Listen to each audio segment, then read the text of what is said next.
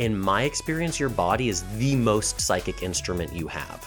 And as soon as you can start to feel how your body communicates, because it's not in words, the body doesn't have words, but once you understand that language, you have access to your deepest intuition.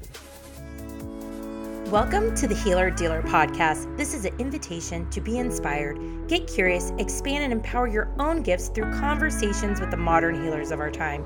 The only way to heal ourselves is to deal with it. I'm your healer dealer, Diana Zalocki. So excited you're here. Let's get started. Hashtag very Aries. Don't have tremendous amount of patience for that. I'm- Clearly. Yeah, I'm well aware. Oh yeah, you're married to an Aries. Yeah, girl. And you know, I'm, I mean, I've got an Aries stellium. What? Yeah, I've got like my rising, Mars, Venus, Black Moon, Lilith, Eris. I have like, Are you serious? oh yeah. So my I'm like, I'm like an honorary Aries. you And when really people meet are. me, and when people meet me, they either think I'm an Aries or a Scorpio. Oh, I definitely. When I met you, I thought that you were um, Scorpio Yeah. vibes. I, d- I definitely was like. I, I, but it's like I knew Aquarius, so I thought maybe like you were a Scorpio with like Aquarius rising, Yeah, yeah, yeah. and or like a freaking Scorpio moon. It's Totally. like intrigued, but I'm a little scared. Yeah. Um, but that's interesting. My Mars is in Aries. Okay, there you go. So my Yeah. Mars is in Aries too. Oh, let's see what other. But I feel like uh, some of my chart, I really it like contradicts each other because people meet me and then I'm like, they're like, whoa, like boss lady, center of attention, but it's like Moon and Cancer, So emotional, Taurus and Venus, like you so know, physical. yeah, like what was it? Oh, okay. So we're gonna do we're gonna do fire rapid to see your comparison of, of our different planets. Okay. Okay, all right. My sun is Aries, you're Aquarius. Aquarius Sun. My moon is in Cancer. Capricorn, so our moons are totally polar. Ooh, Do you know what degree your moon is at? it is fourteen. Ah, I'm at eight. Okay, And my favorite astrologer and orderly, she says you look at the degrees and that's how old that planet is. Ah. So you have a 14 year old moon, which means that your needs are like the needs of a 14 year old. So, like the way that you get your heart needs met, or think of like what would a 14 year old girl like? Oh my god, I didn't I did not know that. And- But my moon's eight, so my moon's a little more Oh, yeah. immature. So, I'm, so I'm I'm wiser. You I'm- are a I'm- little I can guide yeah. you. This is this is something I, I do find fascinating about astrology is like it really is like another language. it's a totally another because language. Because like I love I follow Mystic Medusa a lot and I love her interpretation of what's going on. It's like very brilliant and then the way that you explain it is very different.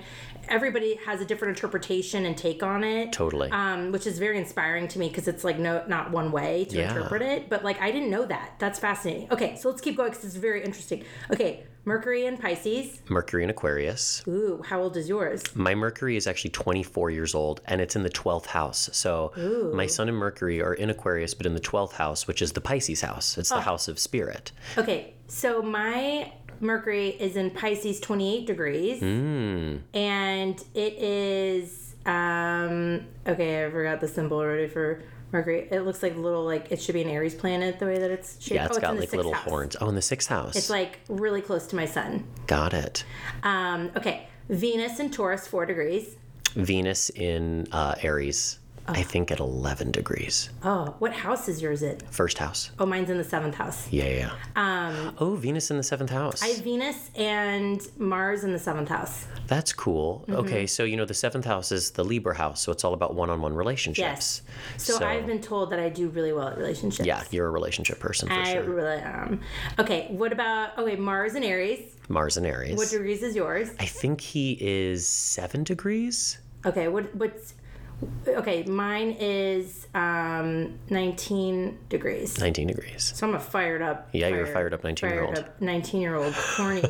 um, Jupiter and Sag. Jupiter and Aquarius. And okay, what degrees is yours? Oh, that's interesting. So you've got Jupiter and Sag, which is in its exaltation. It loves to be in Sag. And you've got Mars and Aries, and it also loves to be in its exaltation. And you've got Venus and Taurus. You have a lot of planets happy in, like, Mm-hmm. Yes. they're, they are where they want to be. Totally. Well, in my third house, I have. What do I have in my third house? I have Uranus. Mm-hmm. I have Neptune, Oh, wow. and I have Jupiter all in the third house. wow. All in Sagittarius?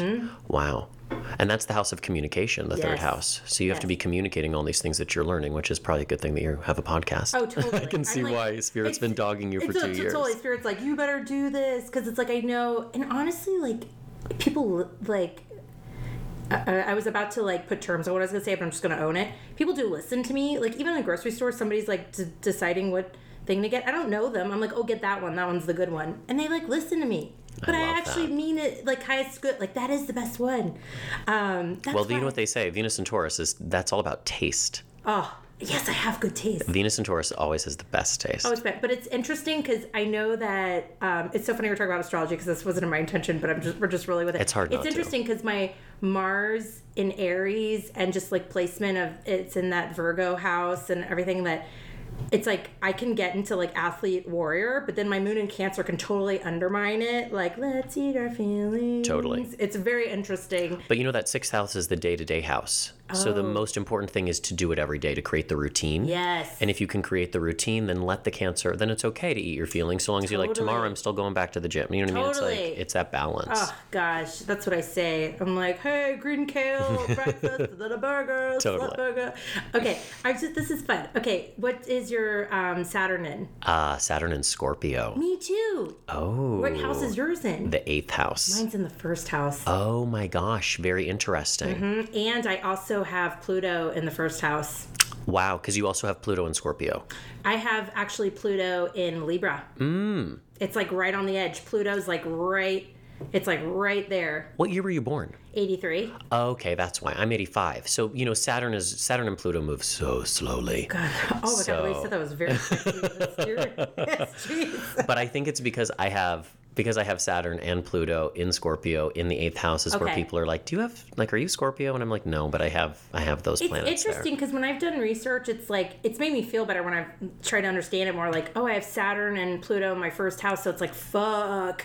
Like I can. there." That's a hard placement. Yeah, I can rebirth like really fucking quick. But you're also really hard on yourself. oh, like painful, like yeah, Painfully so, very yeah. very hard on myself. Um, Because the first house, it's the Aries house, it's the house of I am. Mm-hmm. But to have Saturn there, and you know, Saturn has a bad reputation because they talk about Saturn as the planet of your greatest responsibilities and limitations, but really Saturn's trying to get you on your soul's purpose. totally. And it's about sacred contracts. Like, what are you really here to do? So I've been told that because it's in the first house, it actually is like friendly with me.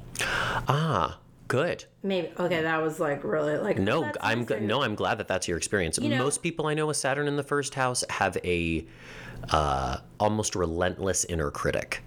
Um, I would say, I, I guess I could relate to that because I mean, I definitely use that energy.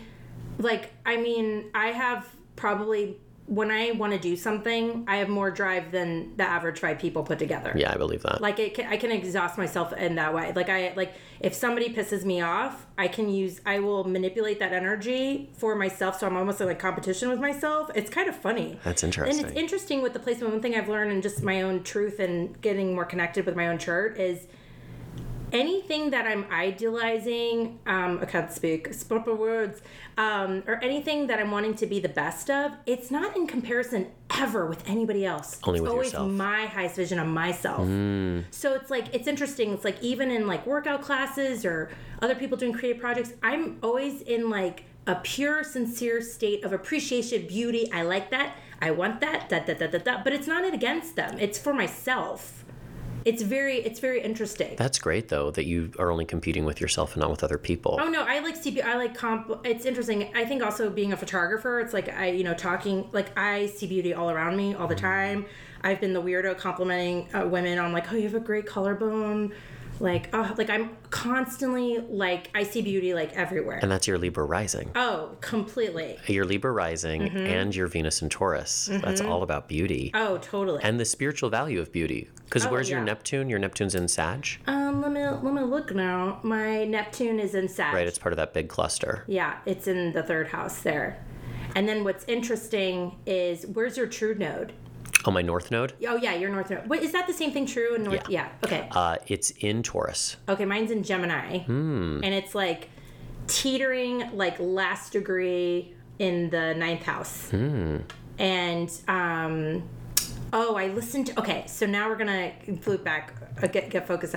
So I loved your last episode on your podcast. Which is called. The Spiritual Gaze. Okay, so for everybody listening, I have Brandon Alter here. Did I say your name properly? Yes, you did. Okay, and you are so many things, and one of those things that you do is you have a podcast with your husband Angel. Yes. And just for our listeners, before we dive deep into all things, I don't even know what we're Wherever we're about. I don't even diving know- into. Wherever we're guided to, because I was not intending on talking anything astrology related, and we just went there. Their podcast is so honest and fun and bright and also informative in a way that everybody can connect to and really give permission to hold space for your inner truth and also have fun while doing it. Thank you. Oh yeah. Oh my gosh. That's what I got from it. I, it's just really delightful. And the two of you together. we really enjoy doing it. It's very fun to partner with your partner on something. How did that begin? How did that start? To do this podcast, to do the podcast. it's such a good question. Give me a second because I don't entirely remember. Was it your idea? Were you like in Peru and you were hiking? You're like, oh, we should talk about this. I think it was Angel's idea. Yeah, probably because he's Aries. To be totally honest with you, I think it was his idea. Yeah, I think it was his idea. I can't really remember the inception of it. Uh-huh. It's one of those things where even though we haven't even been doing it for a full year, it kind of feels like we've always been doing it. Like Oh, we just totally we just like like slid right into it. It's so meant to be. So And I love um, that you guys are a couple that are doing this and that you are I feel like you're really taking some things that people could get really bogged down and serious about and making it lighter and more fun. It's like give me a break. It's Well, like there's too much oh, yeah. It's like come there's a lot of stuff going on. Like Totally. why can't we have fun doing it? Yeah, and I, you know, I tend towards the serious. I have a Capricorn moon. I can take things really seriously, and I have found that in terms of spiritual practice, the more playful you can be, the better. Because when you get serious, it's like when your ego gets really involved, and when your ego gets really involved, the walls close in on you. Totally. It's like there's no way out. So Yeah. if you can start to be playful, if you can laugh, especially at yourself, then all of a sudden that's when spirit can kind of enter in. And so we kind of felt like through you know our our couple of decades on this planet exploring different spiritual practices that just like it's very it's not that way anymore but it was very inaccessible. Like the wall was very high and people were kind of keeping their spiritual secrets to themselves instead of sharing it. Totally. and so uh, the goal of the podcast was really just to like pull back the curtain and expose everything and make it totally available and super accessible. And I think also too, you know, being a gay couple, I think it's really great to share that experience being a gay couple and being spiritual. Hmm. Because I feel like I'm not hearing that conversation a lot. I feel like a lot of conversations is just about people being spiritual, but like maybe I, I just think with culturally, collectively, with everybody understanding we're all the same yeah but still identifying with different things. I think it's nice too to give like a space that somebody who maybe like is like, okay, I'm, you know, we don't know where they live, but maybe they're just coming, you know, they're they're gay and they're like, I'm a spiritual person too, but I'm not finding anything that is like supportive. I want to find my tribe that feels supportive within my, you know, lifestyle. I mean, who knows? I think it's great to have that space too. yeah absolutely I don't really hear that, yeah you know? It's funny, you know, a couple years ago, because I've always grown up, you know, I grew up with lots of strong women in my life and I love women. And it was maybe around my mid 20s when I realized I only had girlfriends. I looked around and I was like, I have no like male friends. And so I said, I need some gay friends. I was like, I need to call in some gay male friends. And then I kind of blinked my eyes and, you know, I looked around and I was like, oh my gosh, I have all these great gay male friends. But then I went, you know, I need spiritual gay men. Like I had to get even more specific. I had to refine the wish. And then I kind of like blinked my eyes again. And now all of a sudden I'm surrounded with all of these really beautiful spiritual gay men because for me to be able to have these sorts of conversations with people that just have that inherent understanding. The same way you probably feel with some of your girlfriends. You know, it's like when you have these similar experiences, Yeah. It just helps to deepen whatever the practice is. I think is. that too, and also like I don't. I mean, I, I feel like this is totally my own projection, but like I feel like sometimes collectively, because everybody is wanting to, because we all are connected, and we all are one, but also within that. People still want support for their own identities with whatever they identify with. So I think sometimes in people searching for their individual tribe within the collective, they're almost being told like, no, we're all one still, even though they may want to relate more with what they identify with. Does that make sense? Oh yeah, I think it goes to the need that each and every one of us have to be fully seen as we are. Absolutely. And I think it's just easier for me to feel seen in front of like some of my gay male friends Yes. because a there's like no translation that has to happen like i used to have a amazing therapist and she was a woman and now i have a gay male therapist and i just realized in hindsight how much translation i was doing for her like i had to like kind of Totally. translate because you know she doesn't know about gay sex i mean she Yeah. i'm sure she knows about it but it's different than now in the presence of like a gay therapist and there's just a shorthand that Well, can I totally. It's like I'm, uh, like I find myself. It's so funny. Like sometimes if someone's, inter- I'm like, oh, thank God they're gay. Like I feel like way more comfortable. I feel Totally. like it just shows to me how that you know we talk about patriarchy and matriarchal societies and all this. It really shows me personally how women's positioning and how we should act with men and this and that has been ingrained in me at such a subconscious level that I think I'm being completely authentically myself, but I actually refine that a bit so then I am quote unquote more desirable to the opposite sex. totally Whereas when I'm with anybody that's I like don't I like compl- like it's it's a very interesting observation it's a modulation it, it's really fascinating. So I, I can like I can totally get what you're saying with that. It and we all do it yeah.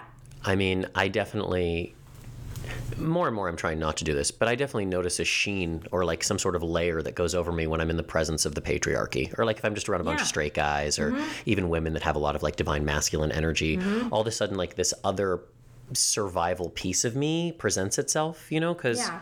for me the patriarchy is who was like, you know, bullying me and making me feel less than. You know, the mm-hmm. patriarchy was part of my big arch nemesis growing up as a genderqueer gay man, you know, in Southern California. So now it's about for me healing my relationship with masculine energy. Okay, so to that point, as far as healing that part of yourself, and you guys just talked about this recently, but when this podcast comes out, it'll be a little bit later.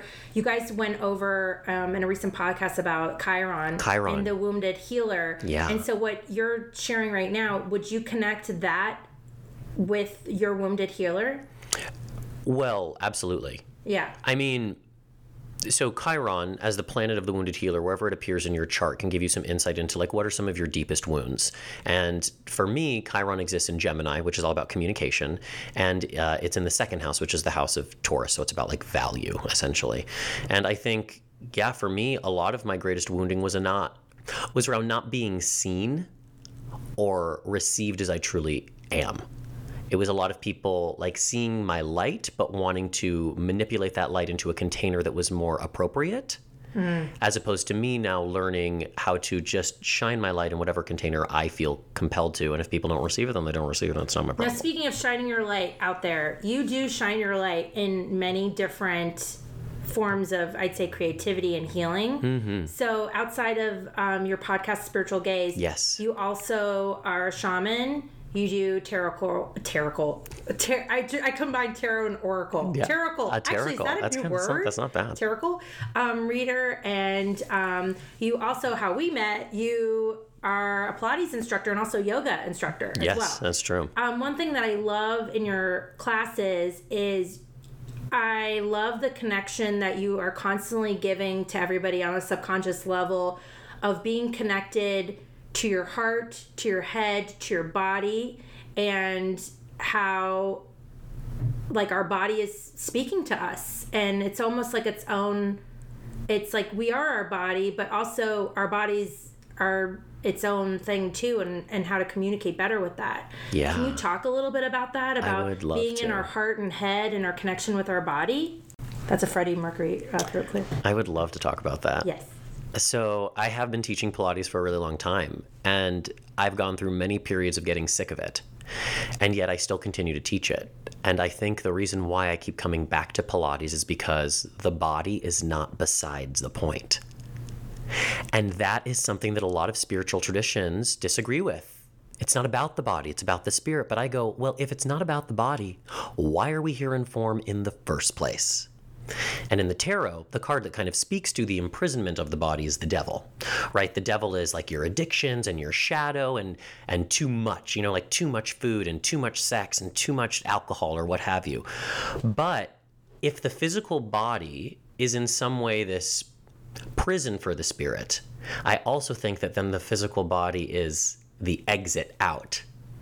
So, Pilates, yeah, it's a physical practice, it's fitness, but I don't give a fuck about fitness. What I give a fuck about is spending time learning your body because in my experience, your body is the most psychic instrument you have. And as soon as you can start to feel how your body communicates, because it's not in words, the body doesn't have words, but once you understand that language, you have access to your deepest intuition because the mind lies. The body never lies. It can't, it doesn't know how. Okay, but to that point, when do you think, you know, because I think a lot about resistance we have when let's say we're starting something new or not even something new like for example for i'll use myself as an example you know i like to work out a lot i work out maybe like five to six times a week um, and like right now specifically which i totally blame on like moon and taurus or whatever but like i feel tired and like my body it's like i've been doing a lot of HIIT workouts and then sometimes i i and i feel like a lot of people can relate to this sometimes i'm like you know i never regret a workout afterwards i feel great but my body is like man, we're like tired of doing like weight stuff. We want to be like doing some more yin things, more like yoga. And I think sometimes a lot of people have a hard time differentiating when we need to like push through our body versus listening and then at what point are you kind of like wimping out on yourself and what point do you actually need to push through because your body's needing it and it's just shifting yeah totally i mean you have to know yourself right yeah so i'd say if you feel lethargic generally a little bit of activity will get you out of that lethargic Yeah. state. But if five or 10 minutes into your workout and your body's like, no, no, no, like what I really need is a bath and a nap, then that's about listening to your body. I have been really embracing. I mean, I think it's very like hashtag very Aries. I'll be like all or nothing. I'm like all in or like Totally. nothing. Yeah. Is I try to tell myself when I feel that way, listening to my body is like active rest.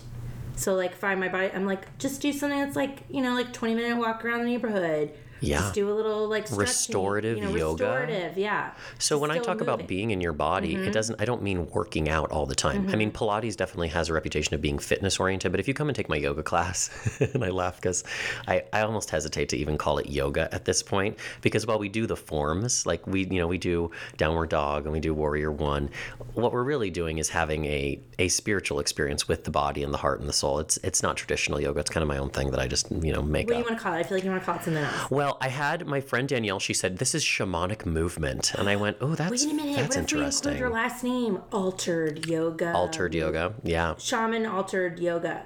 Yeah. Altered movement. Yeah. You've been altered. Well, I think that's actually really interesting too. I think that we're given everything we need in order to like unlock who we're supposed to be, and the more I look at my name, Brandon Craig Alter, and the more I live my life, the more I'm like, oh yeah, like I, I am a facilitator of altered states. Like when you come and take my Pilates class, the thing that I'm really doing is holding space to shift you just into a different place that you usually get to live in. It's not something I'm talking about. It's not like explicit, but that's what I'm trying to do. And when you come and take my yoga class, or even when you come to me for healing or a reading, it's it's about entering into some sort of altered state where you can be more in contact with the things that really matter. Um, so I'm like, oh yeah, my last name is Alter. Like it was there from the beginning. Isn't that wild? I, I well, no, because it just makes sense. Of course. And know, then I also think like, you know, alter, you know, not A L T E R, which is how my name is spelled, but alter, like what do we you know, an alt my teacher says I love this. An alter is anywhere you put your attention. Oh, that's great. And I love the idea that like I move through the world and I am an altar. Like I'm just a moving Yes. altar in the world. Yes. So let's talk a little bit more about um, heart connection, speaking to the body. Yes. Okay. So we live, particularly us like Western people, we live in our heads. Our whole life happens in our head. And particularly with technology, we're even more in our heads because what's happening in your screen is literally just a mental thing. Even when you like see a cute puppy and you go, oh, it's not your heart, that's still your head. And so we need to learn or relearn, remember how to get back down into the heart. So even when I teach meditation, I say don't think about it as meditating. Think about it as sitting in your heart. Take your consciousness from out of your head, where it is probably 99.9% of the time, unless you have a meditative practice or you're, you know, maybe a triple earth sign, and bring it down into your heart. Or I do this in class sometimes too, bring it down into your pelvis. Like, what is it like to close your eyes and to breathe and to experience your body from the position of being down at like the root of your spine as opposed to experiencing your body from like being up in your skull and you know this is how we start to tune into the wisdom that's available to us because the mind can only do so much. And then the heart, the heart is everything. You know, when we can get into our hearts is when we have access to our innate truth and our unique purpose. But until we get into the heart, it's all just an idea. It's all just a goal. It's some sort of manufactured fabrication of the ego to get you where you think you're supposed to go. But the heart has crazy logic, meaning that the heart gives you things to do and you go, How is that going to help me? I don't understand. But then it always does because the heart isn't living in ordinary reality.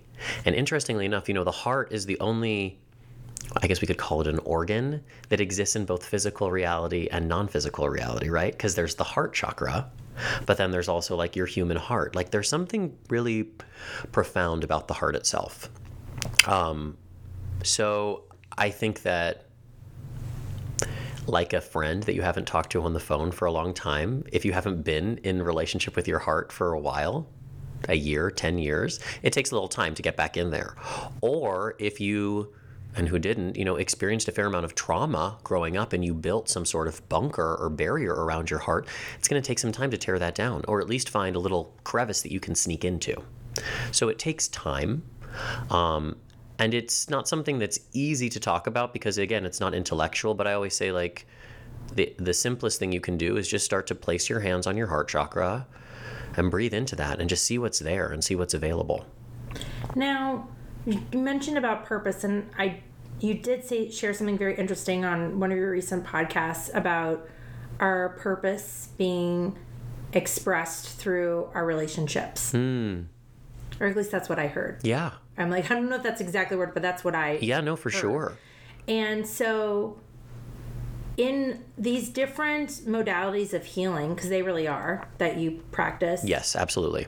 And then on top okay. Now my mind is like competing, like who's gonna be first? Um, is you know, so you are calling in different kinds of people within each of these different healing modalities. How is that variation of practices fulfilled you in what you feel like your purpose is? Sure. Here. So, the first thing I would say to that is when we think about our soul's purpose, it's usually not your job. Your job can be part of it, but your soul's purpose is basically like what's the unique thing you're supposed to bring? Like what wasn't here before you got here and what do you need to leave here after you're gone? That's basically your purpose. And then you can express that a myriad ways right? Like I'm expressing it with you right now, just having this podcast, or I express it when I'm like, you know, spending solo time with my dog, or I express it when I'm teaching a Pilates class. So for me, even though the modalities are different, and they have to be different because I'm an Aquarius and I get bored very easily, and so I like to learn and I like to see all different things, I'm doing the same thing. Whether I'm giving a tarot reading, or holding space for a healing, or teaching people how to journey, or even this podcast, for me, I'm building an empire of earth based empowerment. I love that. And that's the through line for me. And and I had to give myself, I call that the story of my life. And it will probably change at some point, but it's working pretty good right now. And I'm trying to empower people based on their relationship with the earth and your body is a mini earth. God, as you're talking, my like third eye is like rapid fire lasers at you. I love it. Yeah. But that's the thing about coming back to the body is that when we come back to the body, when we tend the body, we're tending our relationship with the earth. When you eat food, when you drink water, when you rest, or when you exert yourself, when you come into contact with your breath, these are all ways into the microcosm of your body that connects you to the macrocosm that is, you know, this planet that we call home. I love that. Okay, so to add on to that, Yeah. yes, people, there's more. Yeah. You have, would you say, an alter ego? Yeah, that's how I have been calling her. An alter ego? She's an alter ego. Uh, Brendana? Brandana Summer. Brendana Summer. Can you share about Brendana Summer? Yeah, Who is she? absolutely. Brendana Summer is the empress of self empowerment. She is a uh, she's a Leo sun. She's a Taurus moon, and she's a Libra rising with Pluto in the first house, like you. Oh. So transformation, transformation is apparent in the, you know in the person, and she is the vessel through which I'm able to say and do things that this Brandon form doesn't necessarily permit as easily. Like, you know, and as I have allowed her more and more room to live in my life, there's definitely uh, a merging, a blending that happens. You know, like she kind of sneaks out of me sometimes, and and my you know wisdom can sneak into her as well. But really, she's a vessel for performance and for storytelling and for healing. And she came about well, the origin story of Brandon is when I was seven years old. Because Oh gosh, that- yeah, that. So amazing. uh, we were living in this house and we had this like clear lucite wine bucket, and I would put the wine bucket on my head because I was like a wild seven year old, and the wine bucket had like two big handles that kind of looked like earrings, and I would run around the house with this like thing on my head, acting like a crazy person. And my grandmother, my father's mother, would say, "Oh, Brandana's here." she I named me. love I know. And I would run around the house and just, I, you know, I was just acting like, you know, I was just a crazy person. And so then maybe in my mid 20s, after I had gotten into relationship and I felt safe and held in relationship, I was able to explore this kind of long. I don't want to say dormant because I've always been gay as fuck, but drag is a different thing. And to step into real feminine energy, even though I actually think that in some ways, drag has taught me how to be more of a man. Because even though I'm dressing up as a woman, I've actually had to pick up more power. Um, and I actually have to be stronger sometimes than, like, being a woman is hard as fuck. I'm sure you know. And to pretend to be a woman is also very challenging. And it actually feels almost like a more masculine practice in some ways. Brandana actually, like Yeah. her speaking voice is lower than my speaking voice. Oh, can I say hi to her? Yeah, let's see if we can get her in here. Oh, I didn't see you there. Hi, honey. Oh my gosh, I love. Oh, so nice to meet you. Oh my gosh. So she's this this, you know. But the the other thing that I have to say, like the more and more I talk about her, is like I'm pretend too. Like you're pretend. Okay, so this is something I right? Like Brandon Alter is, is a character in the world. that- this is very interesting. So, I feel this is just my own awareness, and then seeing everybody else around me. I think you having this quote unquote altered, you know, personality altered. it's- Now I'm trying to use it for everything. It's it's another part of you. I think sometimes it's like everybody. It's like it feels like this false entitled like be whoever you want, but not like that. Totally. So it's like, you know, somebody sees you in one mood or you're going through one thing and they really want to label you that this is who you are, this one thing. And you're like, actually, that's just like one of the pieces of who I am. And I think sometimes we, like, I don't forget, I feel like I've seen these quotes before and I'm, I'm just botching it up. But like, you know, there's many different people within us. I just and I think what's really great with what you've done is you've given her a name, you've given her a place, And she has a purpose. and a purpose and she's being seen. Mm-hmm. and i also think so i totally agree about being difficult being a woman but i also think for men i feel like there's a tremendous amount of pressure for men to have to be a certain way. And i feel that as much as we are stepping into finally acknowledging you know women and, and starting to step into a matriarchal society, I think we have to also include men in that process as well.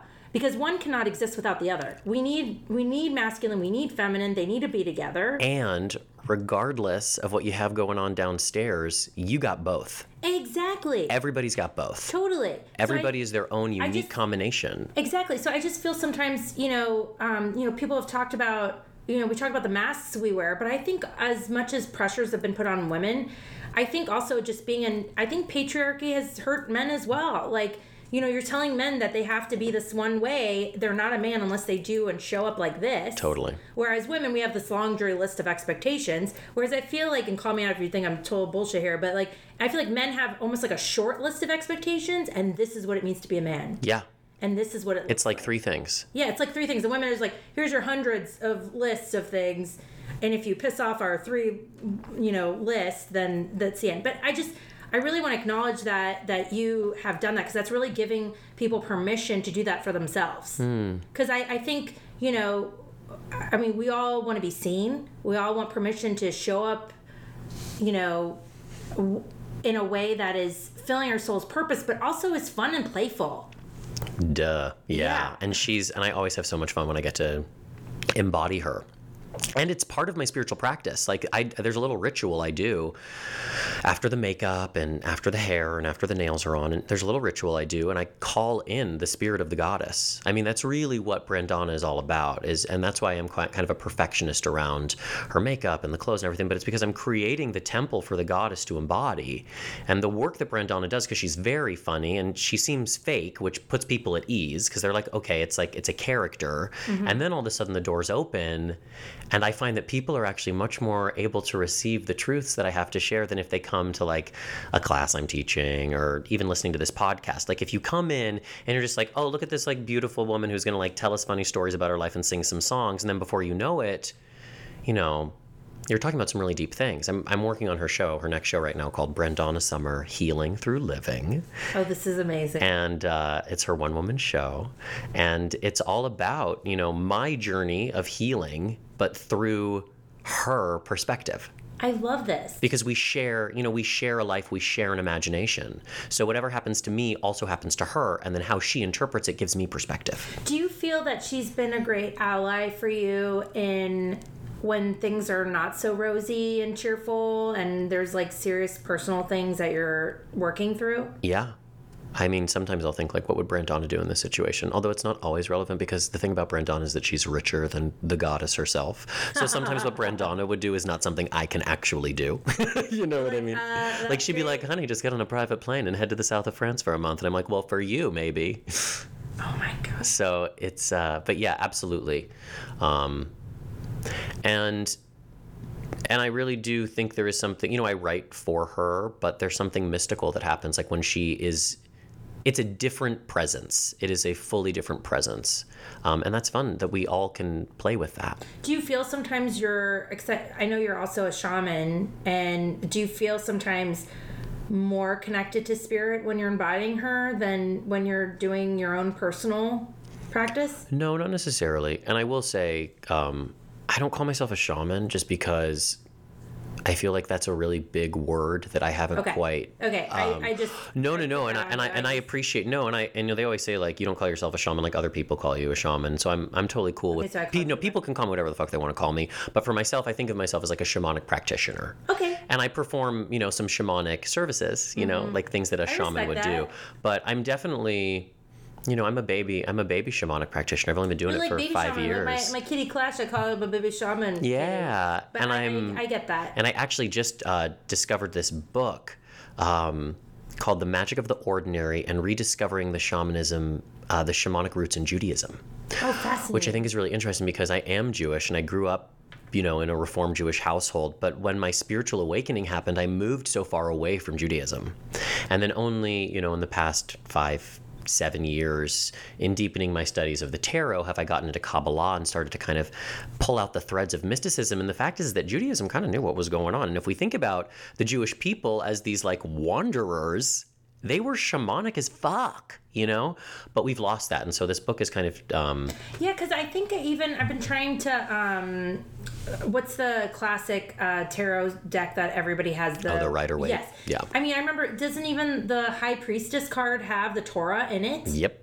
Yeah, that's very interesting to me. So there's a lot. So and the and this guy who's writing the book, he says what I'm trying to do is empower people to not abandon their own spiritual traditions for whatever seems more appealing. And I think that's very interesting because of course I'm also very drawn to Native American, you know, spirituality or particularly South American spirituality, Peruvian spirituality, and yet to realize that for this lifetime my ancestors are Jews. like there's no there's no getting around that. And our ancestors are literally the greatest source of power and encouragement and magic that we have available to us. So my, you know, one of the things I'm doing right now is continuing to deepen my relationship with with the Jewish magic and the Jewish mysticism and learning what is that because that's what I have, you know, a right to.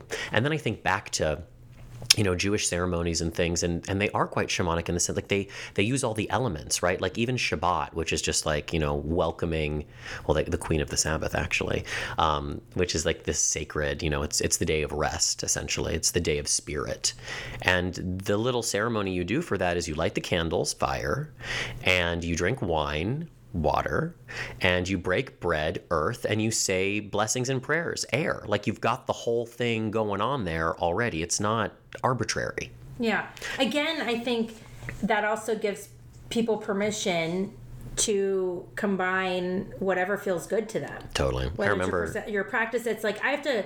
I, I mean, that is the thing that I'm constantly blown away by and so inspired by. It's like the more that I'm learning, the more that I know that I don't know anything, and also the more uh, I, feel empowered to combine things I like from different religions and use that together collectively. because it really is all the same and it's just is. different language and it's just important to find what resonates for you and then it's not about knowing it so much as it's about experiencing it Why do you think people get so stuck on um, identifying with, you know, I am this part of this religion or I am this type of person? Why do you think we get stuck on feeling so quick to identify with something? oh such a good question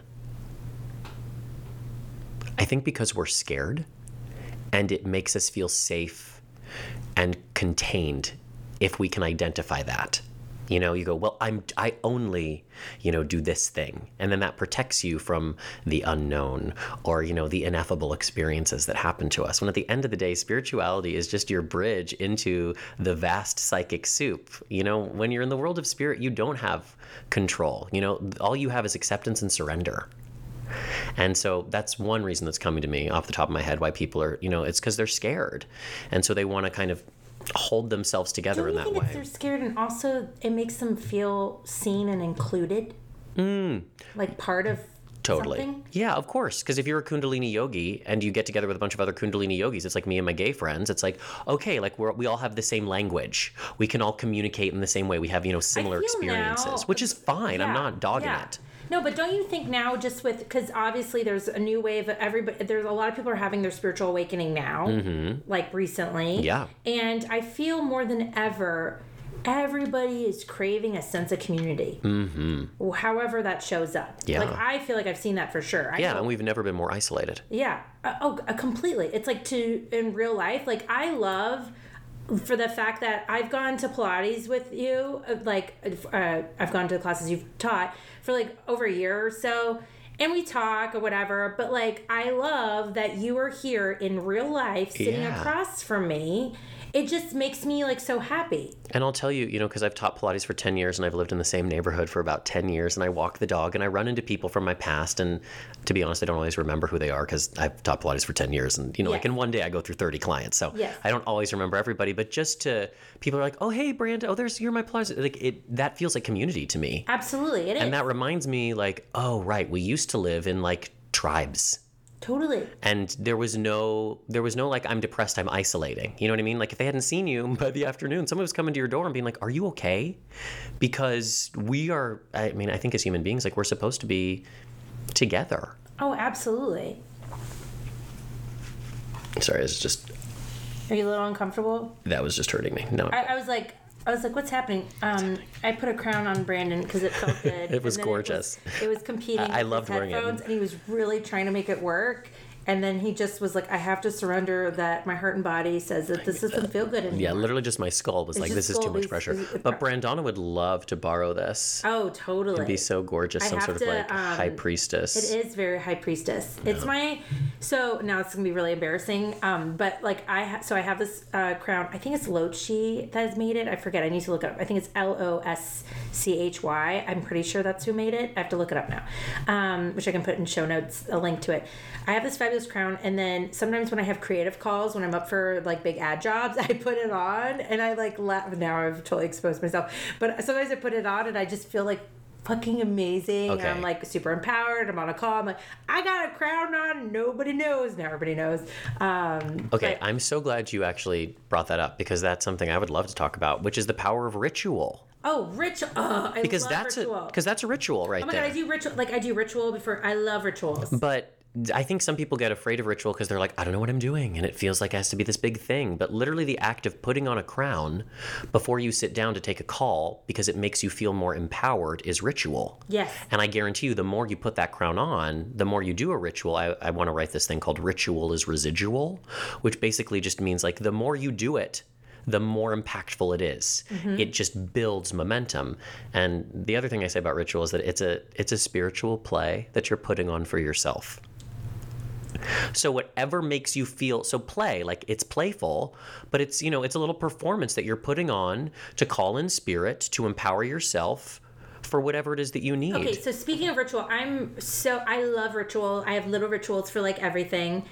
I am fascinated by people's morning ritual. Mm. So I would love to know what is your morning morning ritual? As if I could speak English. So my morning ritual is very much in flux right now. Okay. Um, which is What's your ideal like? you know it always changes Yeah. you know i was very disciplined with a morning ritual for about two years and i and it was a very it was like a 90 minute morning ritual and i needed it at that point in my life and then i fell away from it because it needed to be changed and i haven't quite found what the new like recipe is but um, i would do breath work for at least 20 minutes.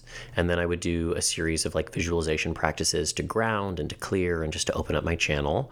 And then i would pull some cards and do a little like stuff at my ancestral altar. And then you know, and, and, it, and it was very kind of like rigid and it had to be for those two years.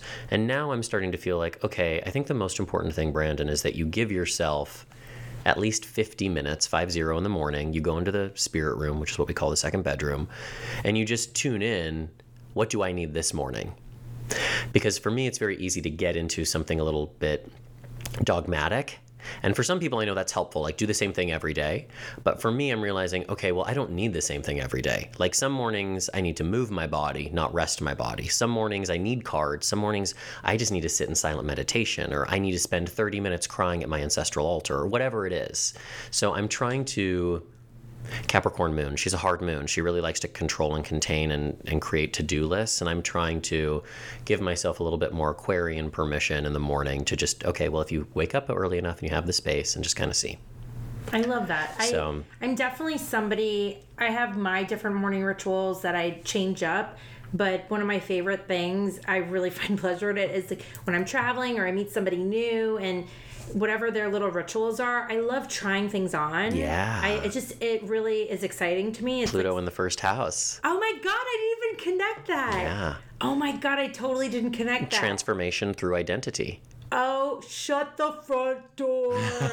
I didn't even think that. I like I am so like it's like a weird fat like I like to know what uh like yeah, I love knowing what people's morning rituals are. Yeah. But for me, I would say, like, for anyone listening, I think the most important thing you can do every morning is to make sure to ground, give yourself a grounding practice, which for me is just literally visualizing roots growing down all the way through all the layers of the earth. Um, and I think it's important to, like, I don't know, like, some sort of, like, I go, like, goddess direct my day. Goddess direct my day. Something where you let yourself off the hook a little bit, that you don't have to be in charge. You can be present and grounded and surrender to where spirit would have you go. And I think those are the two most important things you can do in the morning. Absolutely. What is something you wish somebody would ask you or what's a question you or like wish that somebody would ask you? Oh, wow.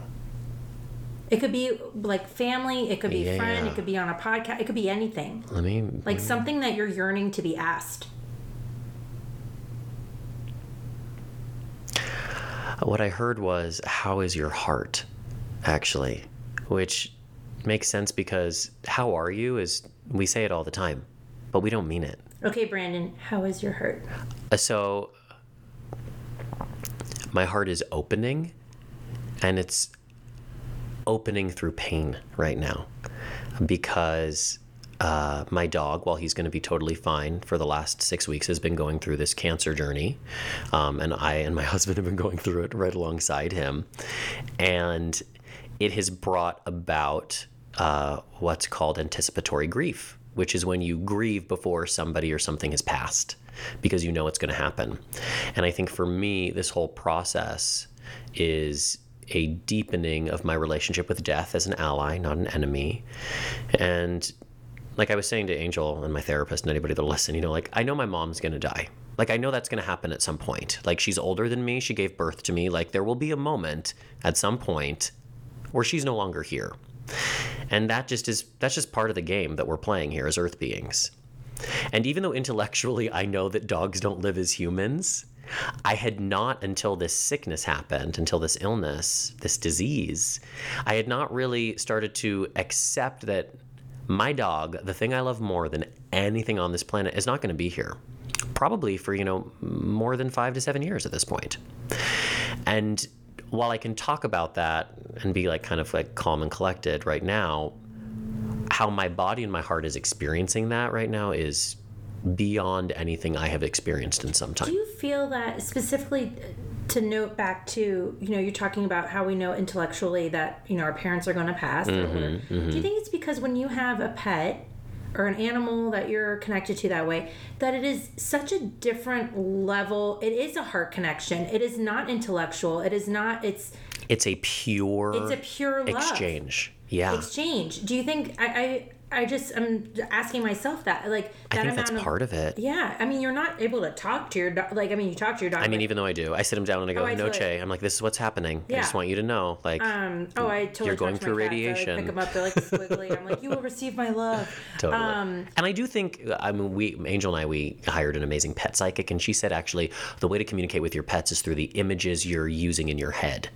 Your animals can see the images in your head. So I'm trying to be very responsible with the images that I show him, you know? Don't you think it's really sweet too when even though your pet may be in pain, that they know immediately that your heart is in pain. Mm-hmm. And that that just like blows my mind and heart that Yeah. animals are that connected to us and we're not even you know it's like on such a deeper level. Yeah, Eckhart Tolle calls them guardians of being, meaning that like they guard the present moment because that's all they have, It's so true. and so they they can only feel what's there in the moment. Um, but it's been a very uh, so yeah. So my heart is opening, which was my. I do, you know, every year I'll do a year ahead spread for myself where I pull a card for every month of the year and then one card for the center. And the card I got for the center of the year was the Page of Cups. And to me, in my tarot practice, I think of pages, they open energy and they ground energy.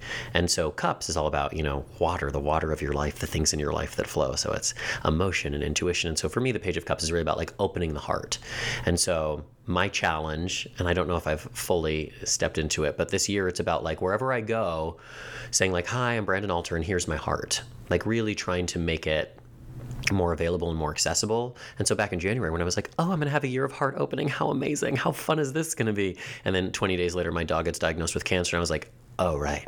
Don't you think Page of Cups also in this um, particular, you know, when we're thinking about it, is also connected with, you know, the beginner's like beginner's mind, like to go into page like new, like your, like like a new way of viewing your expansion of your heart. That's like, interesting. Like a new way. Not that it's like it's so open that it is expanding in new ways that have never been explored before. Totally. Yeah, no, that's very interesting. I, I you see me hesitate because uh, I think the pages get a bad reputation in the sense that like people think of them as beginners, like that they're like Oh, see, as soon as you And- said it, I thought like beginner's mind. Like, yeah, and I think pages because all of the court cards are masters. Like they've made it through ace through ten. So if you get through if you get through ace through mm-hmm. ten, you're a master in my book. But I think the pages are integrating everything they've learned. So it's like when you've graduated from college and you've got all this knowledge, but how are you actually going to like you know, make it grow corn essentially. Yeah. And so the pages, uh, and, and no matter what suit they're in, they're learning how to integrate everything they've learned. So that yes, it is a beginner's mind in a way because you can know everything in terms of like practice, but then you know, like you can know.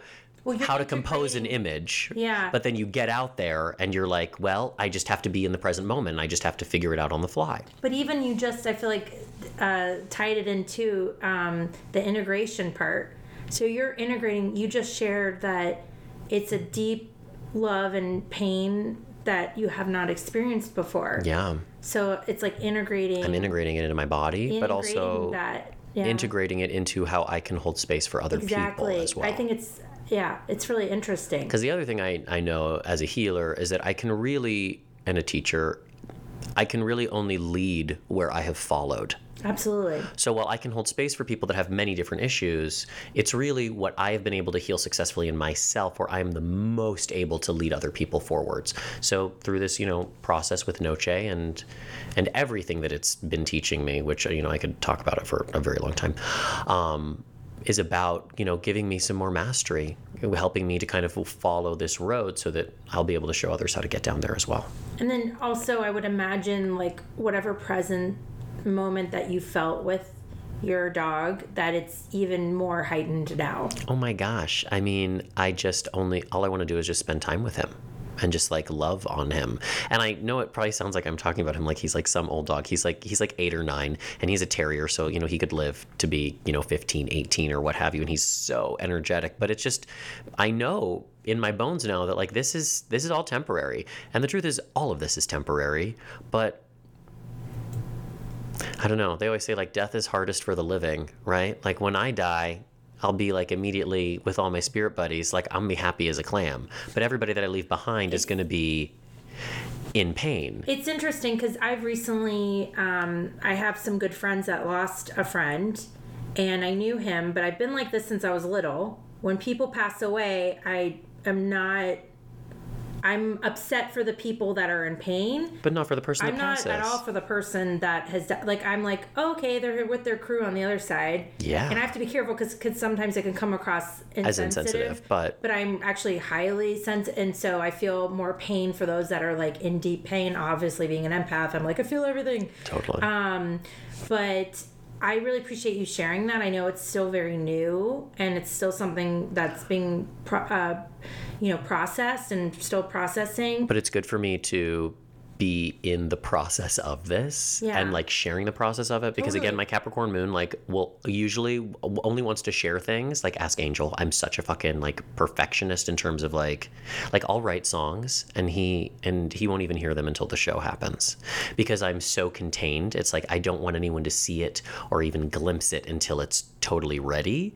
And that's not life you know like but I, I think so learning how to be messier, more vulnerable, messy, and I think yeah, showing myself when I don't have the answer, when I haven't gotten the nugget at the end, I'm just still somewhere in the middle of the woods and Which again, like, to me, I know I, I, I'm really not that knowledgeable about tarot, but just intuitively, like when you say Page of Cups, I'm like, it's a whole new like a, a new cup, a Yeah. whole new cup of like having to integrate something that you have not experienced before. yeah, And I just think it's really wonderful that you've shared this. I know it's going to connect with people, and also the um, I, it's the first time I've asked that question. Like, what are you like yearning to be asked? yeah.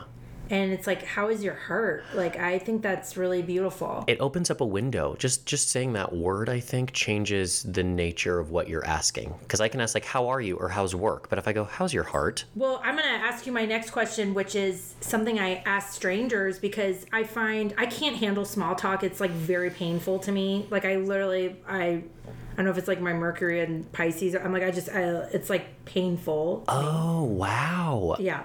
Yeah, probably. Because I, literally, was just like, thinking. No, I was just because small talk is very hard for me as well, and I have Mercury in Aquarius, but in the Pisces house. So maybe Mercury and Pisces are in the twelfth house means like just a, a lack of patience for uh, small talk. Maybe, yeah, I, I do have like, I mean, it's terrible because this is where my ear, that's like, it's very apparent on my face. Like, I can't hide. Like, I'm the worst liar ever. oh my gosh, me too. Is Like, that an Aries thing? My I, I think it is like I'm a horrible liar. Like I like even my best friend Amanda, she'll be like, just to, just say this. I'm like, I can't. Like, I, like it's not even a big deal. No, totally. I'm such a goody two shoes. Like literally, so I'm like, I lied. Like if I lie to you five minutes ago, I'll be like, I lied. I lied to you. that's so funny. like, or if I think I made something up that I like want to project that want to happen, I'm, I'm convinced. I'm like, I don't know if I made this up or like, hmm if you think it's bitchy, I'm joking. Totally. But my point is, as I saw something shiny I went there, um, is I cannot handle small talk and I can't stand when people are like drudgery about the fucking news